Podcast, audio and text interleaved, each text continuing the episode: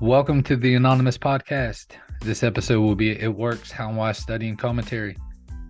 The aim is to provide insight to and context of the material within our book, It Works How and Why. All right, folks, this is not a meeting of Narcotics Anonymous. However, there are going to be some similarities in how the study will be conducted. Each study will have the audio recorded and then published to the Anonymous Podcast. The overall goal is to provide commentary of the text toward reaching those seeking a resource like this. We know if one person benefits from our efforts, we collectively believe, even including us, then our participation was well worth the effort. We're going to start off with our introductions, and then we're going to jump into the text. Get a pen, a highlighter, and get ready to go. Enjoy.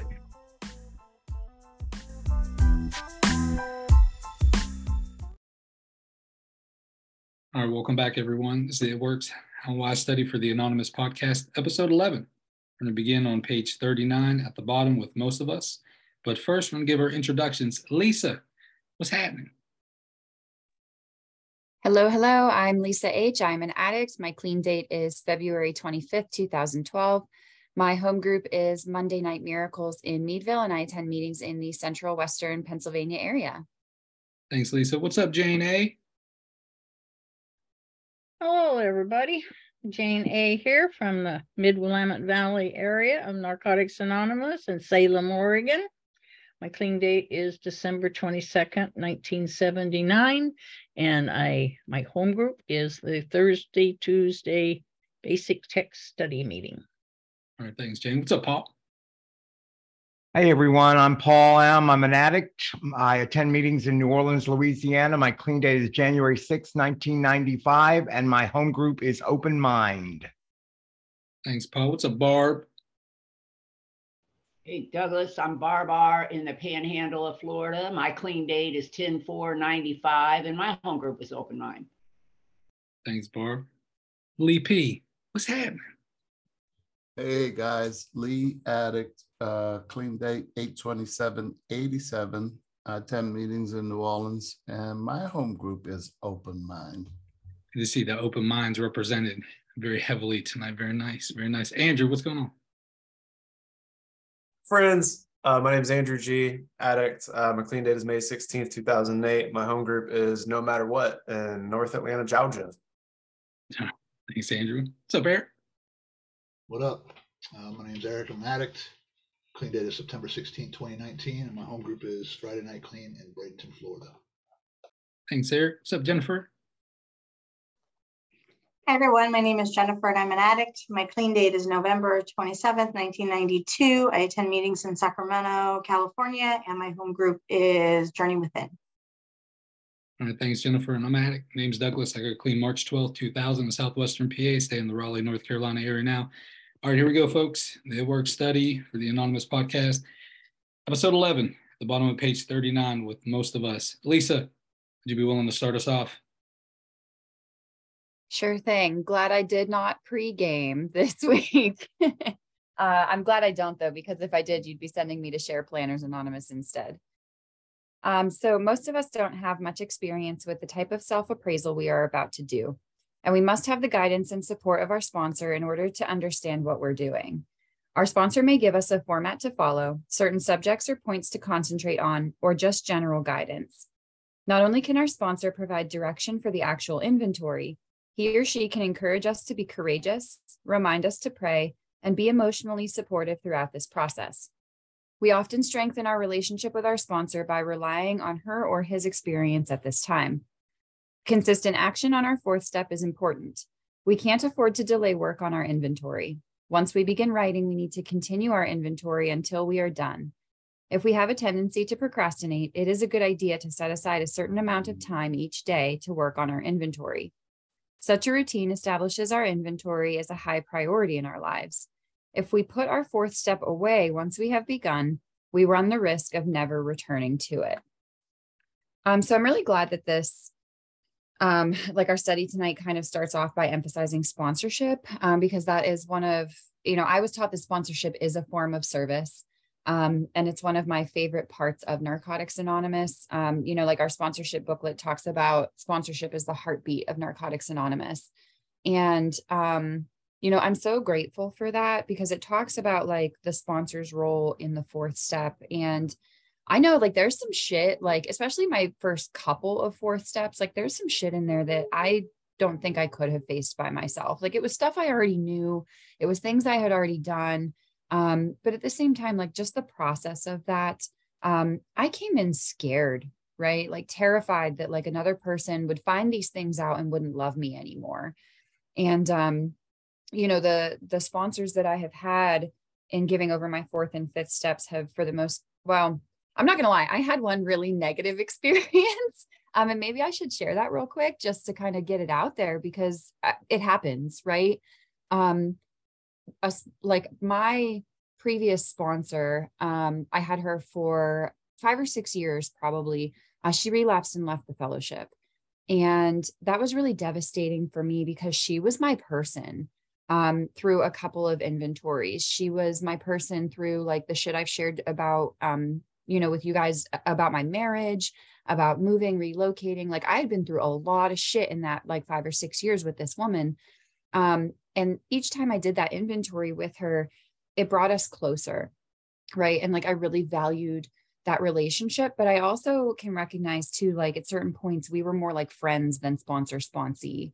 Um, and I think that there did come a point where I don't like to say I outgrew her, but she just wasn't that person for that necessarily anymore. And when she relapsed and left the fellowship, she used some of that shit against me. Um, the silver lining of this, though, is I stay in the process, which I think is what this little piece of the reading is talking about. And the way that like I came through that was um, she also sponsored like a handful of other women, my sisters. Um, and when that stuff happened, it was like we were sort of pitted against each other, you know, because like we're addicts doing addict shit, right? Like the manipulation and the splitting in the family. We sat down and had a dinner and we like kind of took a little group inventory of ourselves and said, like, these are the assets that we have as a sponsorship family. Like, here's what we've also learned not to be. Um, this is what we don't do to the women that we sponsor with their four step shit.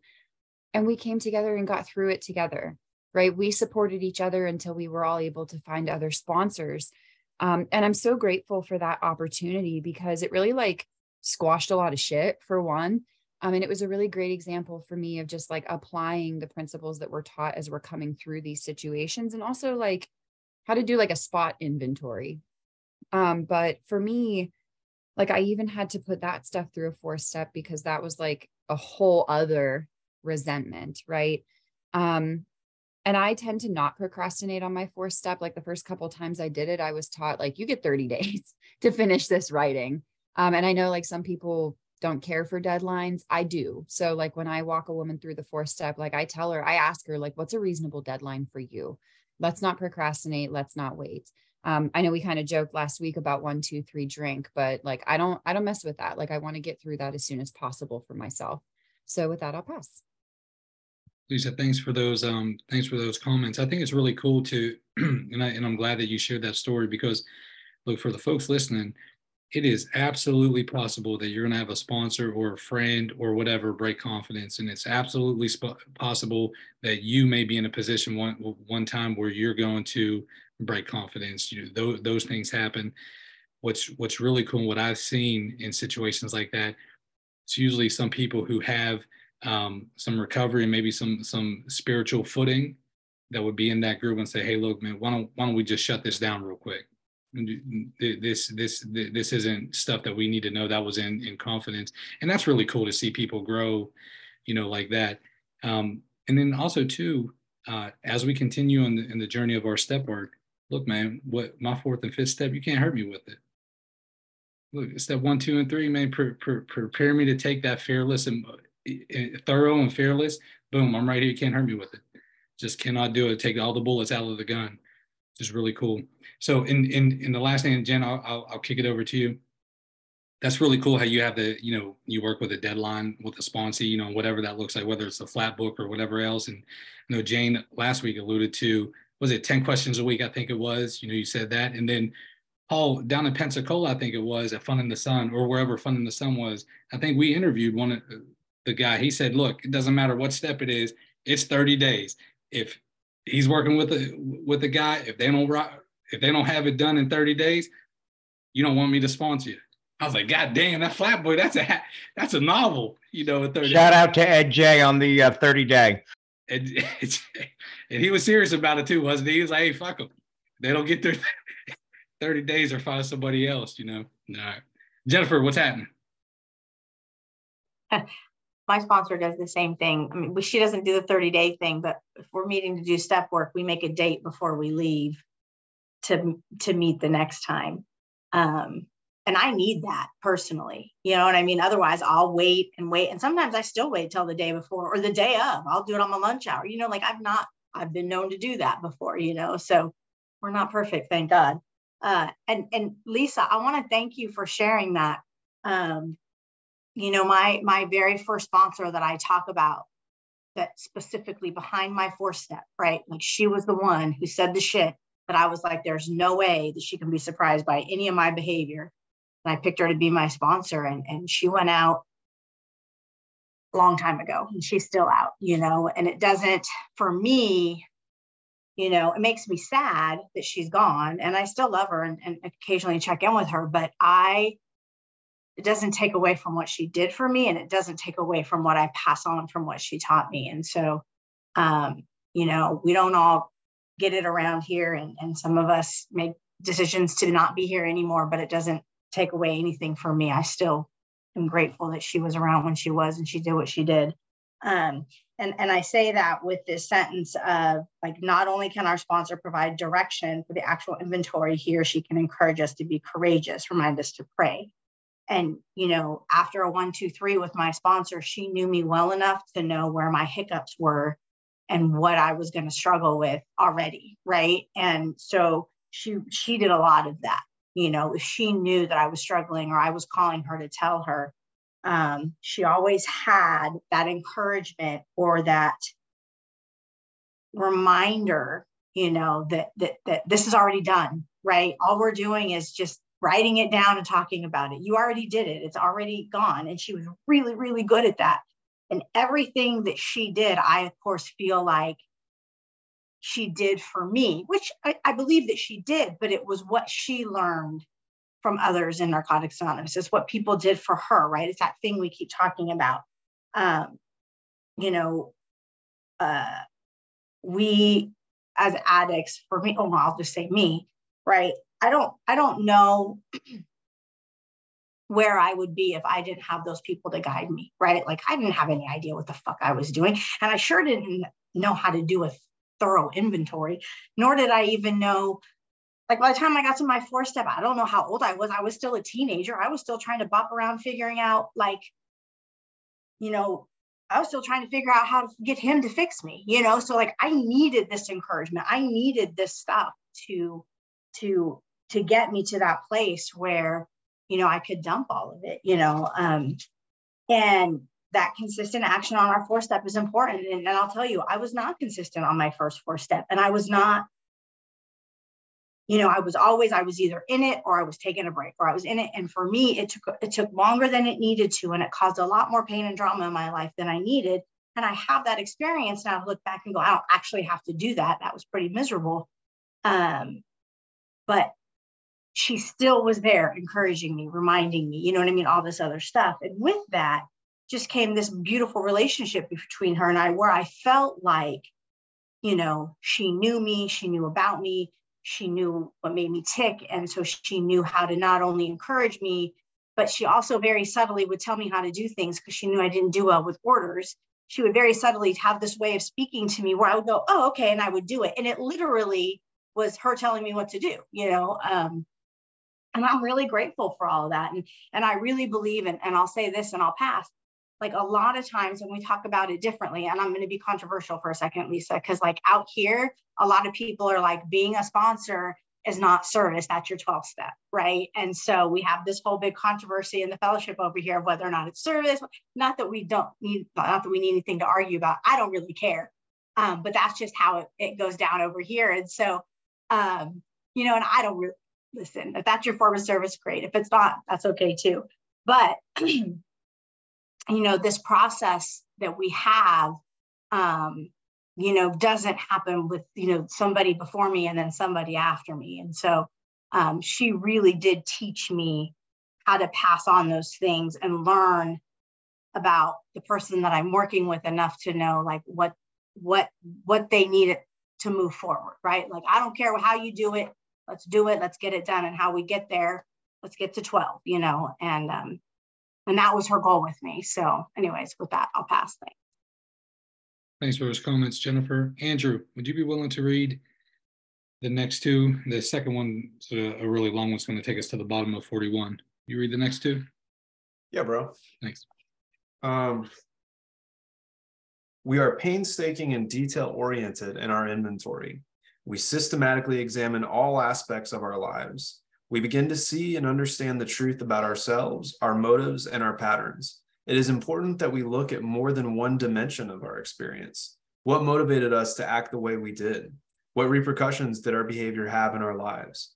How did our behavior affect those around us? How did we harm others? How did we feel about our actions and others' reactions? While these are only a few of the points we address in our inventories, we have found them and other issues like them to be essential areas to examine. In the fourth step, it is important to take a good hard look at how fear has worked in our lives. Our experience tells us that self centered fear is at the root of our disease. Many of us have pretended to be fearless when in fact we were terrified. Fear has driven us to act rashly in trying to protect ourselves. We have often been paralyzed into inaction because of our fears. We may have resorted to scheming and manipulating because we feared the future. We went to extremes to protect ourselves from what we saw as potential loss, disaster, and a constant lack of what we needed. In the past, we had no faith that a higher power would care for us. Therefore, we attempted to, con- to take control of our lives and everything around us. We used people, we manipulated, we lied, we plotted, we planned, we stole, we cheated, and then we lied some more to cover up our schemes. We experienced envy, jealousy, and deep gut wrenching insecurities. We were alone. As we drove away the people who cared about us, we used more drugs, trying to cover up our feelings. The lonelier we felt, the more we tried to control everything and everybody. We suffered when things didn't go our way, but so strong was our desire for power and control that we couldn't see the futility of our efforts to manage events. In our new lives, we have faith in a loving God whose will for us is better than anything we can manipulate or control for ourselves. We need not fear what might happen. Holy shit. Wow. Um, you know, in that first paragraph, I love that it talks about it is important that we look at more than one dimension of our experience. And I think when I first came to NA, like I was not, I don't want to say I wasn't equipped for that, but kind of like what it said in the in the previous paragraphs that Lisa read, like I, I was not like really well versed in like taking an inventory about self-appraisal, you know? Um, and so like it did not come natural to think about me like how did my actions affect other people? You know it felt very much like in my first couple of four steps of well this is what i did wrong but this is why like because they hurt me you know or like i acted out but i was sick so what do you want from me? You know um and i feel like the the more that i'm around the more that i can sort of start to consider stuff right? Um it's a really cool thing about like being clean for a little while and and, and like getting kind of i guess more well versed in inventory is my ability to zoom out you know that like i start with my feelings and my actions about like i'm hurt so this is what i did. And then i can zoom out and say like well why did i do that? You know uh, how did that impact somebody else? What was i thinking? You know all of these little questions. And each time i'm able to pull up a little bit and sort of divorce myself from my feelings you know um, and in a perfect world when I show up correctly every once in a while, like I can kind of remember that before I, uh, you know, make the same mistake twice and say like, oh, this impacted my family poorly, you know, or like this put me at odds with one of my fellows. Like maybe I don't need to do that this time. Like maybe I can sidestep my own bullshit. Sometimes, a lot of times no, but sometimes yeah. Um, and that second paragraph, man, I, I mean, it kind of reminds me of who is an addict in the basic text, which is like one of my favorite pieces of NA literature. Um, I really love the doom and gloom stuff that that we write about. You know, I love our doom and gloom literature because I life is so good today, man. It is so good. And even when it's bad, it's still really, really awesome. And I have to remember what it was like to be clawing to like manipulate and like if I can just make these things happen, if, if people will just do what I want, and how much fear was behind that, you know, and how much hurt and pain, and it never worked, you know. Um, and like thank God it didn't work, right? Um, and it's so funny to think about like how futile that stuff is that I can still do it today, that I can still try to manipulate, I can still like act in dishonesty because I have to get what I want because I know that it's the thing that's going to make me feel good, right? I know that I know what's best for me. Um and when I can just like let go of that a little bit, right? Or like getting some space from it and realizing like bro, like you don't know fucking anything. It's fine. Like just put one foot in front of the other and have just a little bit of faith, right? Um, you know, when I came to NA, like I was this, like I was 19 years old and I was living with mommy and daddy, and like I, I just I didn't know anything, you know, and I was so convinced that like I knew some shit, right? And I love le- like reading this stuff and connecting with like I can still be that scared little boy sometimes, you know, like if I start retreating from you guys and I go back into self, that like that fear is right there and like it'll creep in and it'll blot out all y'all. It'll blot out all of this. And if i could just if they would only you know? Um so yeah i love that doom and gloom shit man thanks for those comments andrew. I think it's really cool too the second paragraph points out a couple different places the uh where the self-centered fear is the root of the disease and then over on on 41 when it talks about like hey potential loss disaster and constant lack of what we needed. And that's really my story man. Like if you boil down like you know my fear or or you know the sickness that's within me it's it's i get i get absolutely terrified of losing something that i have or not obtaining something that i desire. And man does that everything else can be built upon that to where it's like no god you don't have this i need to manipulate i need to lie i need to do whatever it is because i'm if not i'm going to lose what i have or not get what i want you know, it boils down to those two two buckets. But here's the cool thing, man. Like that, the, those last couple sentences right here are new lives. That's awakening of my spirit, man. You know, after after my spirit had, had has been changed, I, I can have faith and love in God, whose will is better than than what I can manage. You know, manipulate whatever. Here's the here's the thing that that really fucked me up about this though. There's a lot of seasons of my recovery where I was so hesitant of, of chasing God's will for me because it and it always echoes here really not money so much and really maybe like not not food so much but it was always like if i really tune in to like what what what god's will for me i ain't fucking again i just ain't gonna do it man it just ain't in the cards like that's what that's what god's will is is to have me not fucking. And it was just it was there's a lot of fear like with that man. Like there's a lot you know for me there was. And uh couldn't be further away from the truth. Absolutely couldn't be further away from the truth man. Like when i when i pursue a relationship with with with my higher power i'm sustained inside. I can enjoy sex in its right proportion i say that right proportion very loosely because i'll still have some seasons where you know where where where i'll masturbate more than i sleep in a 24 hour period but you know we'll try to get those days down uh, in numbers. But anyhow but like I, then i can enjoy food man and money you know and things like that in right proportion and that's really cool. You know that's really cool. And then and then the last sentence man that's the hope shot as we as we start to talk a, a little bit more about what it looks like to walk this four step out. I don't need to fear like what might happen you know it's not going to be okay it already is okay. Like, i get a lot of comfort in that and it's really cool. What you got father lee? Um you just said everything i wanted to say douglas. Uh i should probably just lower my hand. I was I was reflecting on uh, someone had made a post on Facebook about about Jerry yesterday, and he was my guide my first eight years in a row, um, which brought up a whole lot of feelings today. But but when uh, when Andrew was reading that, it talks about our experience tells us that self-centered fear is at the root of our disease, and and I can remember how fearful uh, my life had been when I got to NA, and you know, I, I brought all that that baggage in with me, and and it was a lot of insanity. Um, Like I got medals when I was in the military for doing stuff. And I was terrified. And you know, people were like, oh, you're so crazy, you know, like, oh, dude, you're the man. But inside, it was just this insecure, shaky, crazy, scared, never gonna let my guard down person. And, and it talks about all of that. And you just covered it, Douglas. You just went through all of it. We lied, manipulated, plotted, planned, stole, cheated. Because I didn't think I was going to get what I wanted.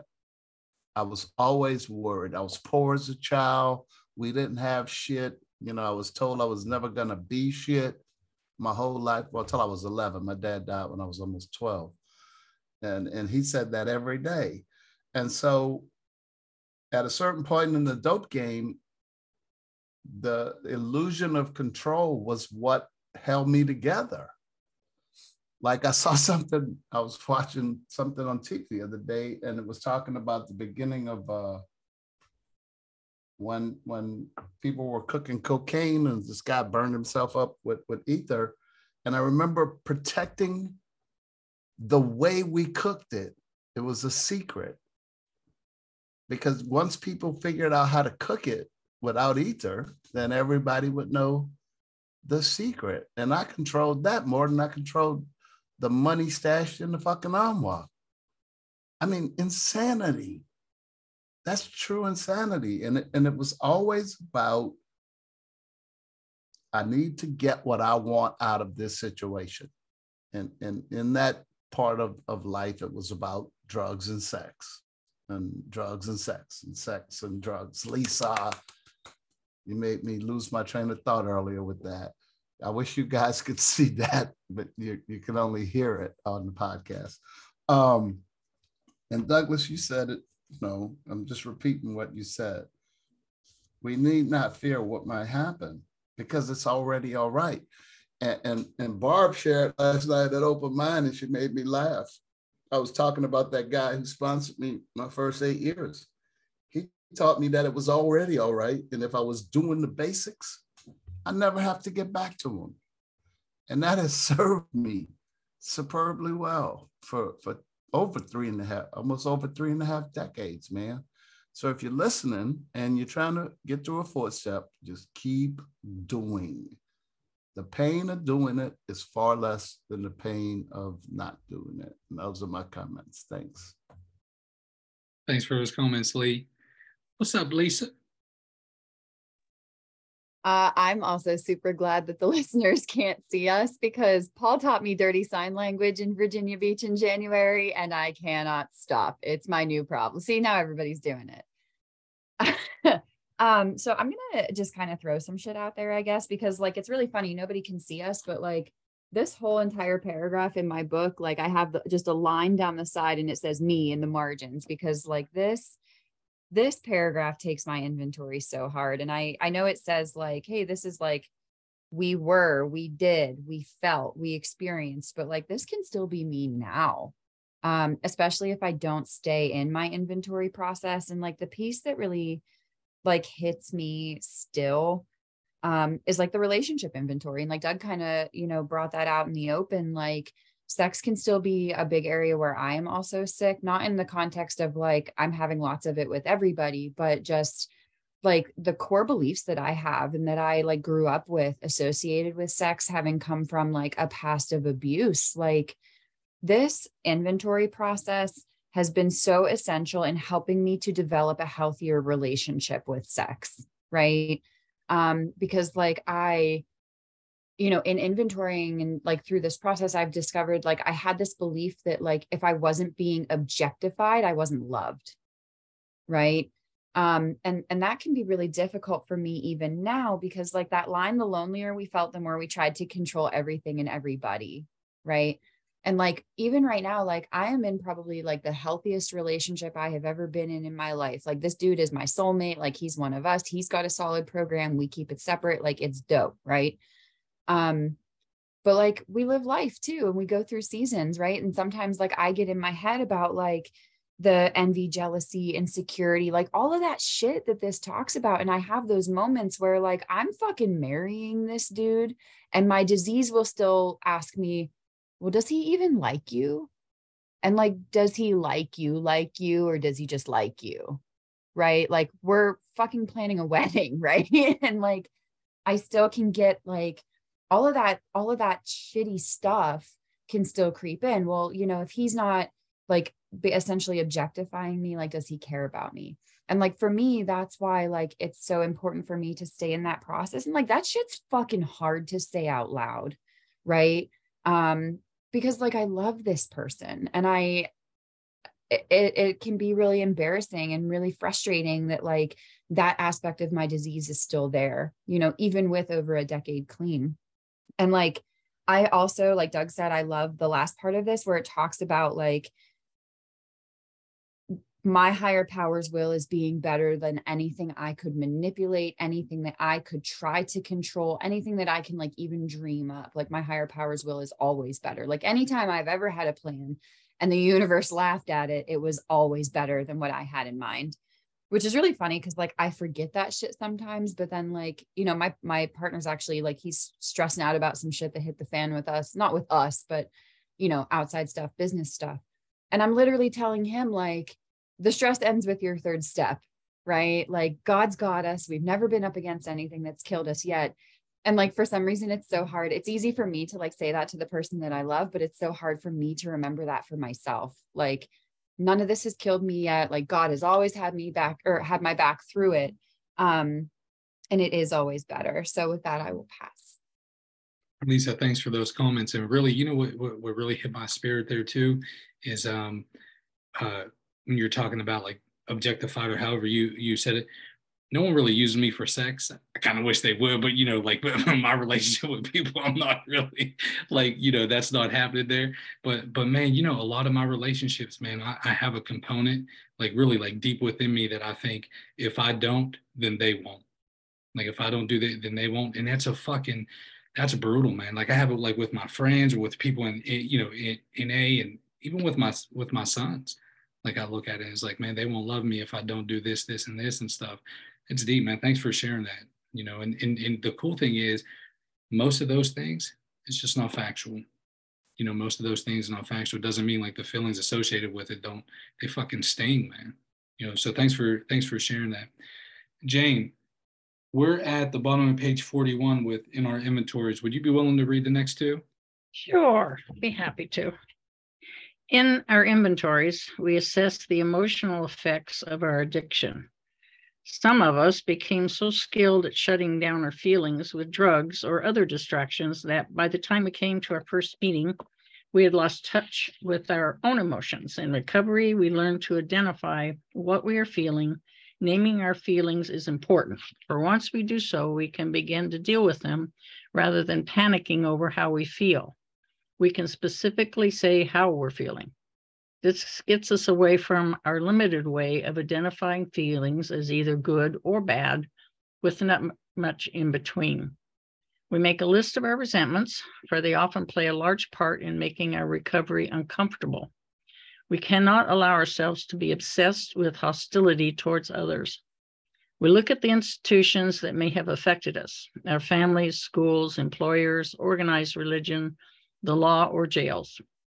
We list the people, places, social values, institutions, and situations against which we bear anger.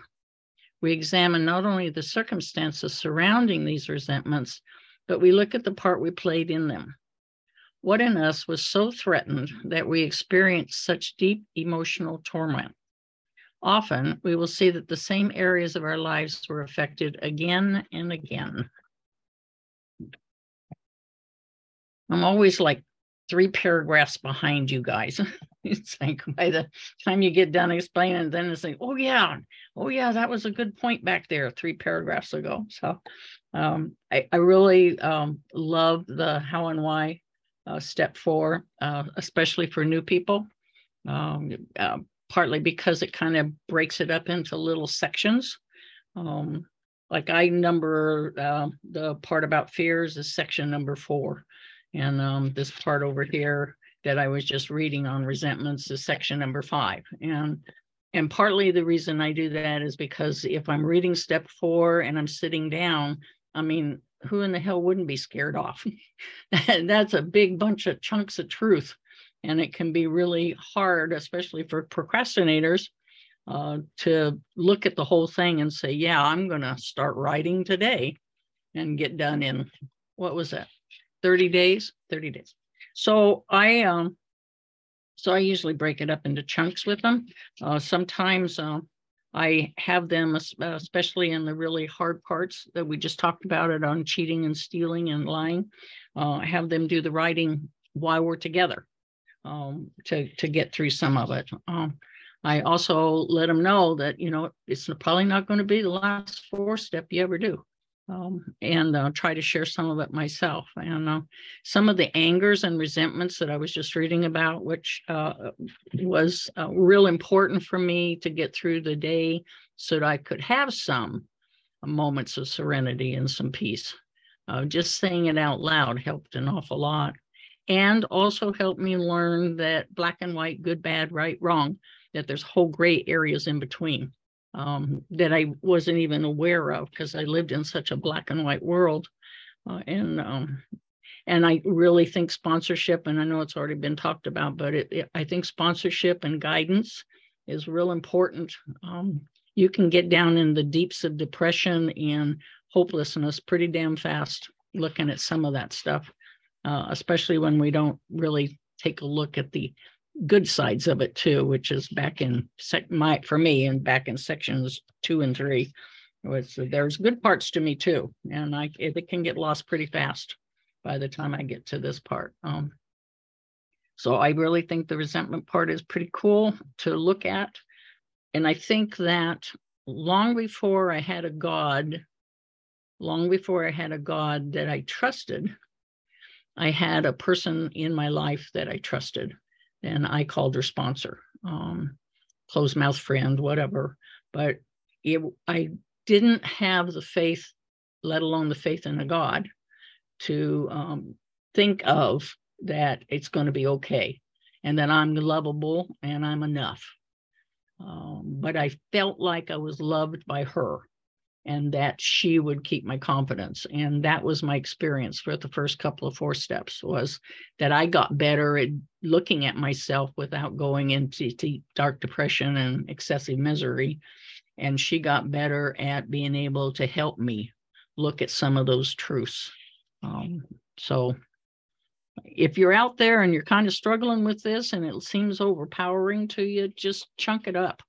Take one chunk and look at it and do the writings around it. And if you have to do it with her sitting there, that's cool too.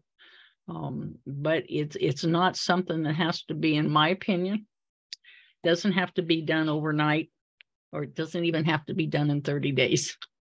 Uh, but start and keep working on it. Um, once you dig some of this up, and then you set the fourth step aside, it was just it for me it eats at me and eats at me and eats at me and eats at me. And uh, and i got to get uncomfortable in order to get comfortable. That's that's just the truth of it. Uh, i don't do anything because i was comfortable today. I do some changes is because i'm terribly uncomfortable. But uh, my level of pain has risen. I don't it doesn't take as much pain to get me started anymore. If i see see in my life a pattern of a particular character trait, which is getting wonky or defected, I guess is another way of saying it, then I'm right at it. Let's sit down and talk about that because I don't want it to get way over there where it's causing tremendous amounts of pain in my life. That's enough out of me. Thank you. Thanks for those comments, Jane. What's up, Paul? Hey, um, it said rather than panicking over how we feel, we can specifically say how we're feeling.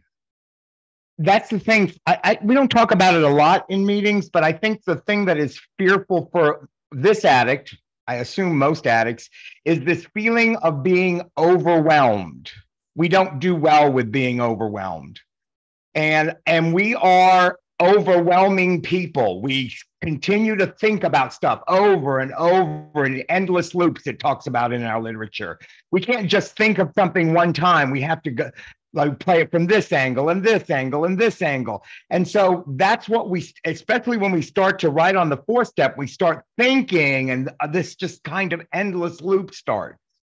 And look, I, I agree with Jane. It, it, there's not a right or wrong way to do it, except not. There, you can do it in chunks. You can do it all at one time. You can do it in 30 days. You can do it in 30 months. You can do whatever you can do, but just don't stop. Consistency is the key here which is not our that's not a bedrock for addicts, or at least not this addict. Consistency is not our strong suit. So that's the thing.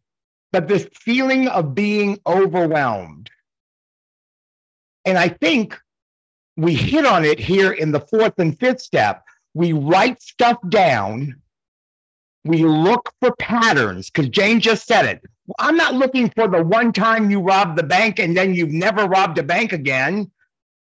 I doubt that that's how that happened, but I'm not looking for the event. I'm not looking for the got you, you did this. I'm looking for the over and over and over stuff that we did and how I can stop doing these endless loops, not just thinking, but actions that are endless loops. That's what this process is about. And look, as I and look, I you know I know we don't work steps like there's another one, but when we're going over fourth and fifth step, we're writing patterns down so that when you get finished the fourth and fifth step, you have a list of character defects, I think they call them, but we have a list of these patterns that we'll head into the sixth and seventh step with. This, I mean, this all works together. But the great news is that once you do that, spoiler alert if you don't want to hear. Once you do that, it's usually on a page or a page and a half. And it's not this huge thing that overwhelms us and that has continued to overwhelm us throughout our lives. And we get so afraid of it that we don't even want to address it. And that's why we stop and don't do the fourth step. If spoiler alert, it's going to be, it's already okay, right, Douglas? It's already okay. And when you get this piece of paper at the end of it, if that's how you do it, because that's how I do mine, when you get this list of things at the end of it, it's not as bad as you thought it was. The process of putting something down on paper lets you notice where the patterns are and helps you address it. I do it every 28 days in a restaurant. I'm not looking for the bottle that you broke, the incident. I'm looking for maybe we're cutting our meat not in right and we're not portioning it correctly. I'm looking at systemic issues to make my business better. So we are looking for this fourth step, not to get you with what you've done. We are looking for systemic issues to make your life better. That's all we're doing. It's so easy. It's so simple. And we make it so hard. And the six step sucks more than the four step anyway. So fucking get moving. Thanks. Thanks for those comments, Paul. And and Paul would also like to tell everybody if you are going to put the 30 day clock on, that 30 days is up on May 25th per Paul in the chat. so, so, so those of you playing at home. May 25th. All right, Andrew, what's happening? I had like a, like I don't know this moment here and listening to these two paragraphs of just like kind of I guess the pop of my own head coming out of my ass type thing of like the feelings. That's something that I'm not good at. Like I and like it just kind of shook me a little bit and I've done this in the past of recovery of reference to feeling wheel, right? Because like even with some time like I am limited in my way of identifying my feelings as good and bad. You know, like I am happy, I am angry, I'm upset. And that's kind of it, you know, or I'm scared. Like that's like pretty revelatory when I'm like, oh, I'm I'm in fear right now. But there's so much nuance and stuff like that. And I don't know, it, like it's just something that like I, I haven't done very recently. And I felt a lot of that overwhelm, you know, being overwhelmed at work that kind of Paul was talking about really, really spoke to me um and it's like man like i have to connect with that you know but like that when i can start to identify my feelings and, and then maybe like I don't I don't know that like I can influence them, but like there's something to be said for about like accurately label what I'm experiencing in the world today, like really connecting with Andrew's reality. Um, the second thing was down in this resentments paragraph, what in us was so threatened that we experienced such deep emotional torment, right? And like resentments i think sometimes for me i mean even now like they can be about the incident right like they can be about the thing but the reality is is like I, like i said i've been kind of in it. I've been playing these resentments in my head and these fights with people that i'm not sure if they exist. I know that i work with them that there are assholes that i work with and i know i'm going to get in this fight with them but like i just haven't let i'm resenting people in the future is what i'm doing right now. What in me is so threatened that i experience such deep emotional torment right? Like it is not about somebody stepping on my shoe. It's all of my insecurity before that, you know? And like, I, I, just think that's such a profound way to look at this, right? That like, it just really, I don't know, it rocked me. And so I had to raise my hand and share it. Thanks for letting me share. Thanks for those comments, Andrew. It reminds me of a conversation I had with Barb a couple weeks ago. Had a new boss come in and, and, and I had an overwhelming resentments to this lady it was like fucking from the way she dresses to the way she speaks to every you know everything else. And and and, and i'm thinking barb you know i wanted to hit up a little bit of street barb and i wanted barb to be like yeah fuck her. But barb barb hit me with she she's just a mirror you know that's showing you about about stuff that happened way before you interact with her. And i was like oh fuck I call for street barb. I don't want I don't want this one. You know, I'll call you back or something. But man, that's what you're exactly right. Like the the you know what happens today or whatever it is. You know, it's it's definitely shit that's coming up from before. And here's the cool thing, man. Like if stuff's coming up, guess what? It's ready to come out, and that's really cool. You know, we're ready to work on that. If it's coming up, it's ready to come out. What's up, Eric? Hey, yeah, I was uh glossing over this stuff and just keep my mouth shut until I keep hearing people say what I need to hear. And you know, the truth is, I feel out of my depth here, man. Like I still feel very confused about my emotions, and uh, on top of that, like why I feel the way I feel. That's just like uh, I can't even crack that one. Um, and and the truth is, I feel several emotions at the same time, man. Like I can experience joy while I'm sad, you know. And I don't know if that, that fucking makes me feel crazy sometimes. So I hear everybody else like delineating these things, and I'm like, oh, they've got it all segmented really nice, and I, I have a lot going on in my head. And uh, I've been very overwhelmed lately too, and I thought it was just because of the amount of stuff I have on my plate. But the truth is, I'm fucking overthinking it. I'm, think, I'm thinking constantly, and then at night I just want to shut it off instead of practicing accepting these feelings and like just taking a moment with my higher power. I'm not doing it, man. I'm not doing it. I'm like so overwhelmed that I just want to escape. You know what I mean? The same pattern is repeating that I just want to escape. Go put on Netflix, go play some Call of Duty, and yuck it up and um, you know not not like spend some time with this stuff and like accept what's going on in my life man. and then i heard somebody say that uh sixth step was sucked more than the fourth anyway well for me the ninth was even worse than all of those but it was also the most enlightening because a lot of those things that i wrote down in the fourth step about how how my actions affected other people really became clear in the ninth step when doing my amends when making my amends and, and hearing how my actions actually affected those people and it was really crazy how fucking far off it was from what I thought. A lot of the shit that I thought was big was inconsequential. Some of the shit that I thought was inconsequential actually had a big impact. So that even like opened my mind even more. Um, so, anyways, thanks for letting me participate. Thanks for your transparency, Eric. Thanks for those comments. Barb, would you be willing to read the next two? couple long ones. It's going to take us to the bottom of 43. Sure we look at our relationships as well, especially the manner in which we related to our families. We don't do this to place blame for our addiction on our families. We keep in mind that we are writing an inventory of ourselves, not of others. We write about how we felt about our families and the way we acted on our feelings. In most cases, we'll find that the patterns of behavior we established early in life are what we carried with us up to the present. Some of our patterns and choices have served us well, while others have not. Through the inventory, we search for the patterns we want to continue and those we want to change. Writing about all of our relationships is very important, and we'll want to pay particular attention to our friendships. If we gloss over examining our platonic relationships in favor of focusing on romantic relationships, our inventories will be incomplete. Many of us come to NA never having had a long term friendship because of conflicts within ourselves. Those conflicts were the real grounds for the arguments we started with our friends and our ensuing refusal to work through the disagreement and continue the friendship. Some of us felt that we would end up getting hurt in any close friendship. So before that happened, we arranged the end of the friendship ourselves. We may have feared intimacy to such a degree that we never revealed anything about ourselves to friends. We may have in, induced guilt in our friends to ensure their loyalty or indulge in other forms of emotional blackmail. If our friends had others in their lives, we may have felt so jealous and insecure that we tried to remove the threat of their other friends. Our behavior ranged from taking our friends hostage to taking them for granted. We may have we may find several instances where we sacrificed our friendships for romantic relationships.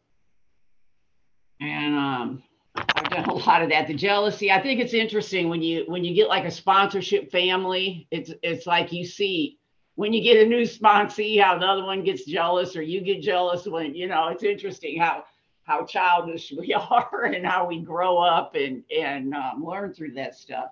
And I like the beginning is me. We look at our relationships especially the manner in which we're related to our families. For me, it's all about where, where you know, I said, I always say recovery is full circle, going back to that little girl, you know, because I brought a whole lot of baggage. I had the ism way before I picked up drugs and alcohol, you know, and um, and I brought that stuff with me, you know, and it's about and, and it's not about blaming, you know, somewhere it didn't. It's about understanding and being able to respond and not react to know like when I like I was big bad street barber and and when I came in, I would have told you I wasn't scared of nothing. And then I forgot I realized through the steps that I was scared of everything.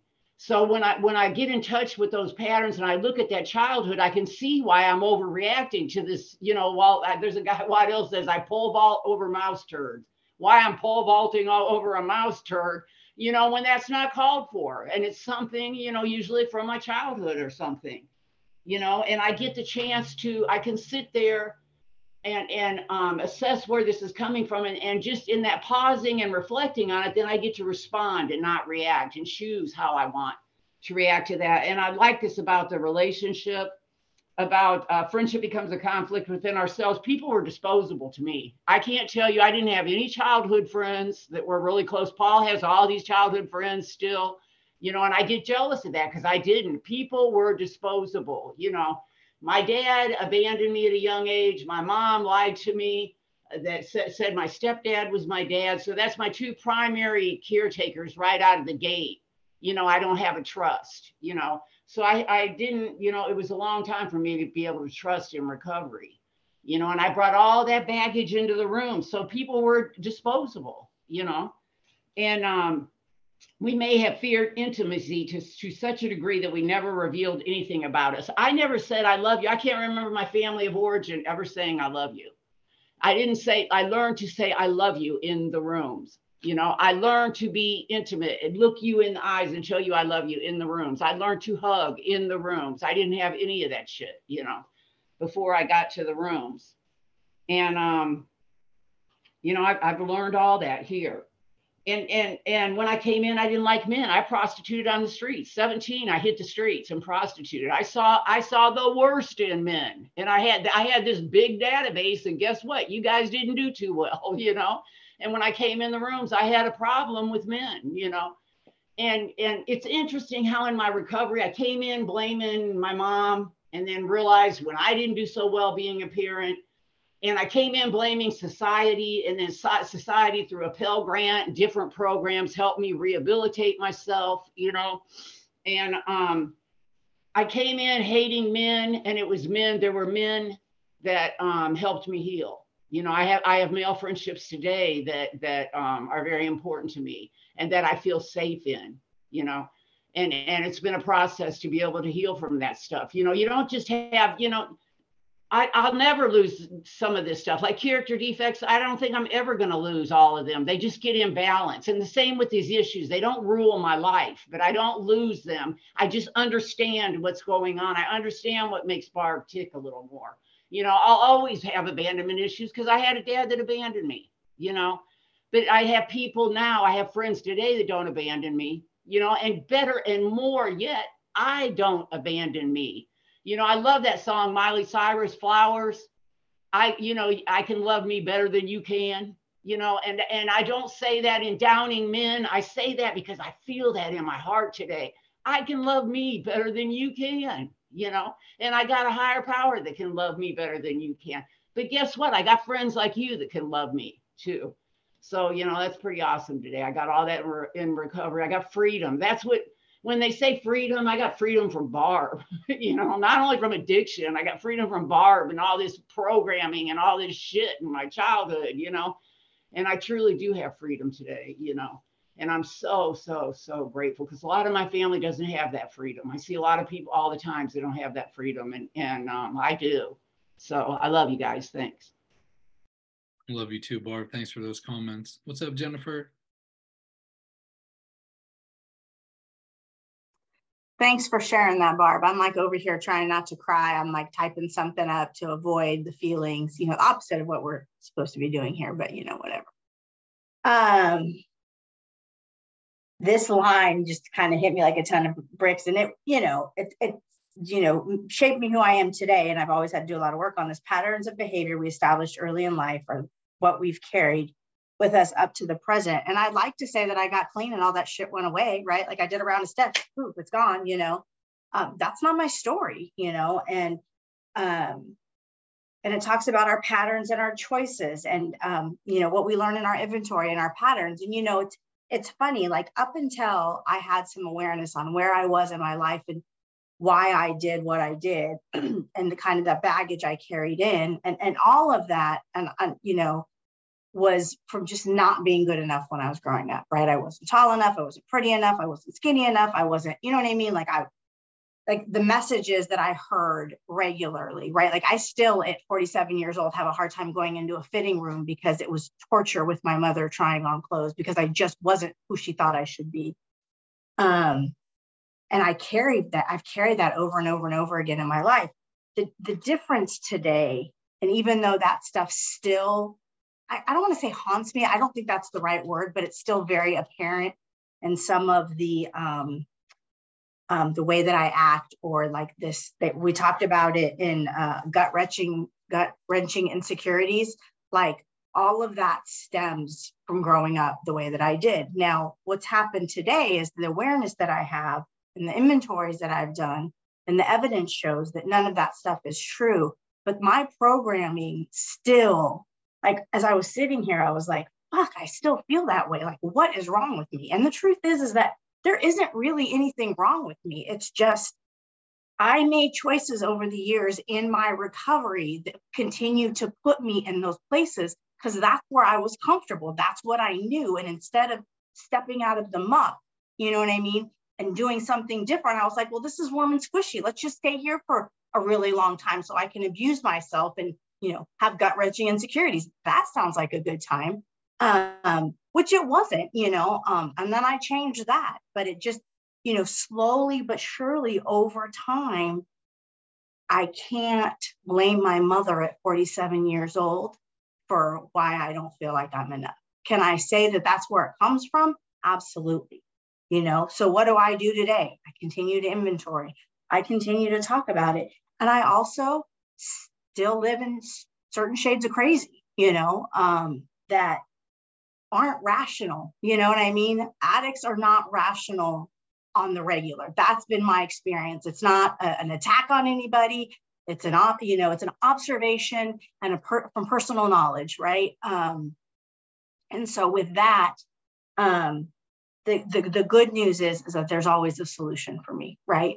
Whether or not I choose it or not is a whole different story. I didn't come in here with any self awareness. I acted, I reacted, all based on that stuff. And today, sometimes I still do, but often I'm able to take a step back and go, yeah, that's not true.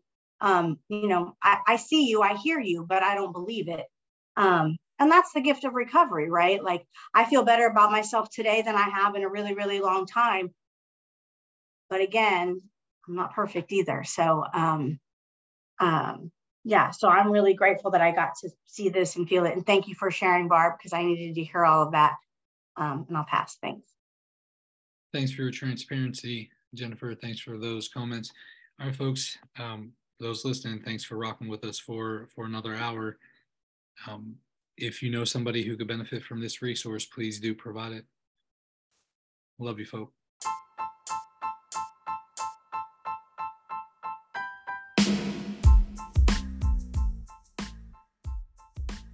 Hey, thank you for spending some time with us and walking on this journey.